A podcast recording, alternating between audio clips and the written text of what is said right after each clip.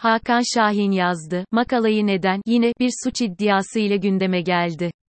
Çeşitli terör örgütleri tarafından kaçırılan ve uzun süreler kendilerinden haber alınamayan sivil, asker ve devlet görevlisi çeşitli yurttaşlar oldu son yıllarda. Bu yurttaşların kurtarılması ile ilgili bu süreler içinde ne tür girişimlerde bulunulduğu konusunda çok net bilgilere sahip değiliz ama net olarak bilgi sahibi olduğumuz iki vaka oldu. 2016 yılında askerlerimiz Sefter Taş ve Fethi Şahin Suriye'de IŞİD tarafından bir süre alıkonulduktan sonra yakılarak şehit edildi. 2021'de ise PKK tarafından kaçırılan ve uzun yıllardır alıkonulan, aralarında istihbarat görevlisi, polis ve askerler olan 13 yurttaşın kurtarılmasına yönelik operasyon, GARE, başarısızlıkla sonuçlandı ve bir mağara içinde ele geçirilen, 13 yurttaşımızın cansız bedenleri oldu. Sözünü ettiğim bu olaylarda, askeri terminoloji kullanmak gerekirse, arama ve kurtarma, Search and Rescue, SAR, birliklerimizin bu elim olayları önlemeye yönelik ne tür çabalar gösterdiğini ve sonuçlarının ne olduğunu tam olarak bilmiyoruz, bunlar basına yansımadı. Oysa Türkiye'nin çok başarılı arama kurtarma birlikleri var ve bunların başında ise özel kuvvetlere bağlamak, muharebe arama ve kurtarma alayı geliyor polisin, jandarmanın, hava kuvvetlerinin de ayrı ayrı arama kurtarma birimleri bulunuyor. Ama bunlar arasında en gelişkini ve profesyoneli, belirttiğim gibi, makalayı.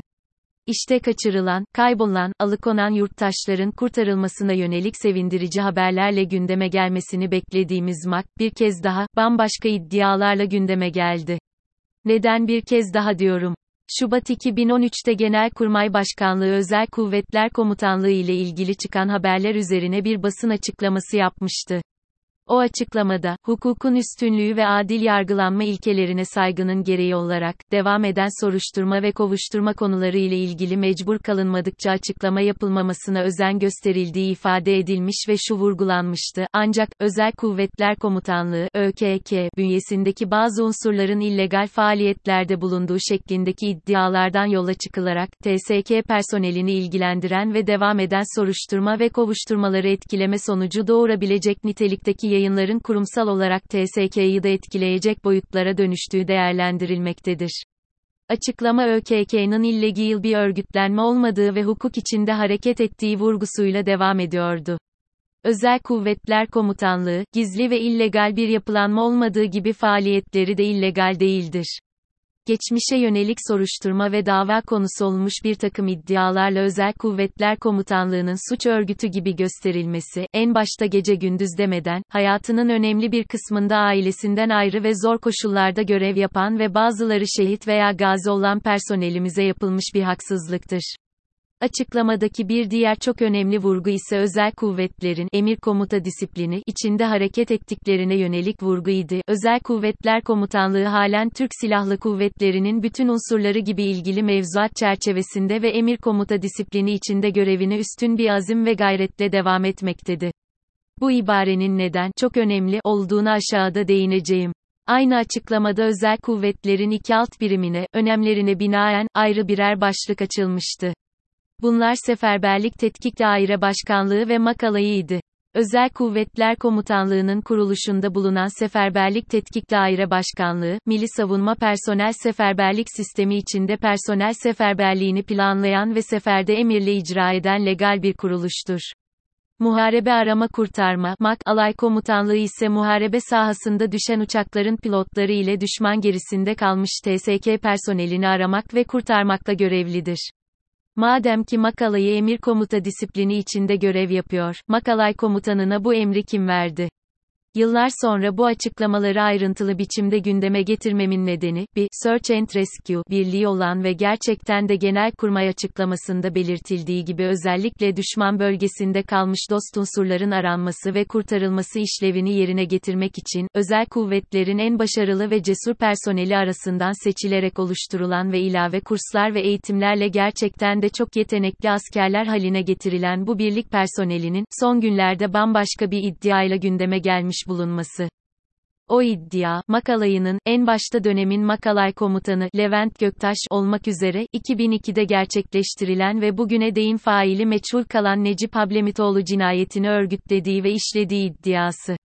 Üstelik bu iddiaları Nuri Gökhan Bozkır isimli eski bir özel kuvvetler subayı üzerinden ilk gündeme getiren, herhangi biri değil, Cumhurbaşkanı Erdoğan olmuştu. Teğmen olduktan sonra özel kuvvetlere alınan Bozkır, bir süre özel kuvvet taburlarında görev yaptıktan sonra, ancak en başarılı olanların girebildiği makalayına alınmıştı.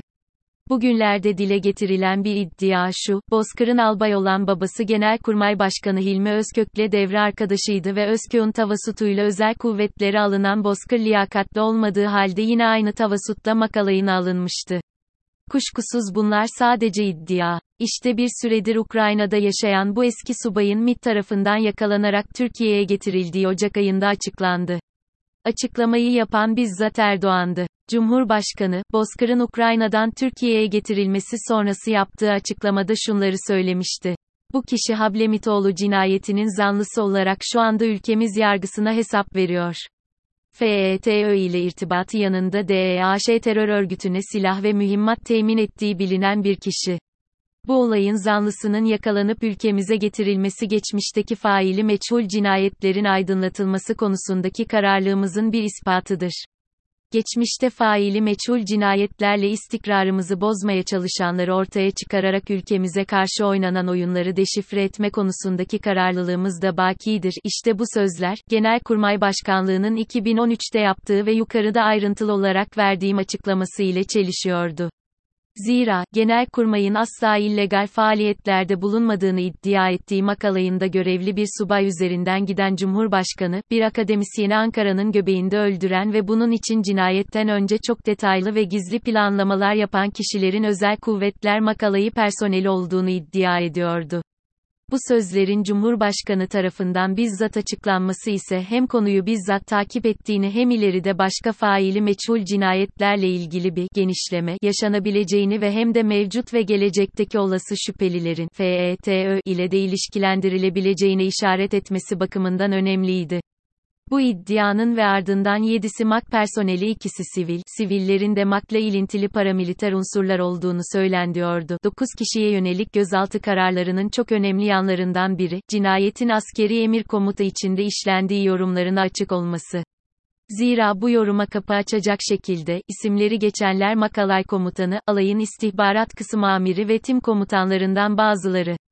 Kaldı ki 2013 tarihli Genelkurmay açıklamasında da bu husus vurgulanıyor ve tekrar etmek gerekirse şöyle deniyordu, ileride kovuşturmanın seyri, hiyerarşi meselesini içerecek şekilde gelişirse, konu makalayı ile sınırlı olmaktan çıkıp alayın doğrudan bağlı olduğu Özel Kuvvetler Komutanlığına ve Genelkurmay Başkanlığına doğru genişleyebilir. Özel Kuvvetler Komutanlığı halen Türk Silahlı Kuvvetleri'nin bütün unsurları gibi ilgili mevzuat çerçevesinde ve emir komuta disiplini içinde görevini üstün bir azim ve gayretle devam etmektedir. Bu emir komuta disiplini meselesi şu açıdan çok önemli, ileride kovuşturmanın seyri, bu emir komuta ve hiyerarşi meselesinin içerecek şekilde gelişirse, konu makalayı ile sınırlı olmaktan çıkıp alayın doğrudan bağlı olduğu özel kuvvetler komutanlığına ve genelkurmay başkanlığına doğru genişleyebilir. Bu ise yeni ve daha önemli isimlerin gündeme gelmesiyle neticelenebilir. Böyle bir ihtimalde ise sorulacak ilk soru herhalde şu olacaktır. Madem ki Makalay'ı emir komuta disiplini içinde görev yapıyor, Makalay komutanına bu emri kim verdi?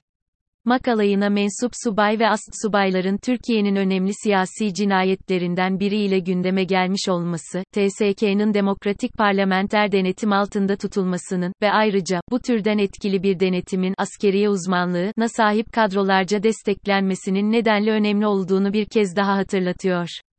Bu önemin farkında olma ve bunlara dair bir merak ve ilgi geliştirme konusunda ise toplum, medya, akademi ve muhalefet partileri, siyasi iktidarın epey gerisinde kalmış görünüyor. Öyle ki benim görebildiğim kadarıyla ne toplum ne medya ne de akademi henüz, adı üstünde bir arama kurtarma birliği olan MAK-IN'den ismiyle de müsemma bu tür görevler yerine Ankara sokaklarında hurdacı kılığında keşifler yaptığı iddiasıyla gündeme geldiği sorusunu cepheden sorabilmiş değil. Oysa bu sorunun güçlü bir sesle sorulması, başta TSK olmak üzere devlet kurumları içinde çöreklenmiş olması muhtemelen suç şebekelerinin yanı sıra, vatan için gerektiğinde hukuk dışına çıkabileceğine dair hastalıklı anlayışların yok edilmesinin ilk adım olacaktır.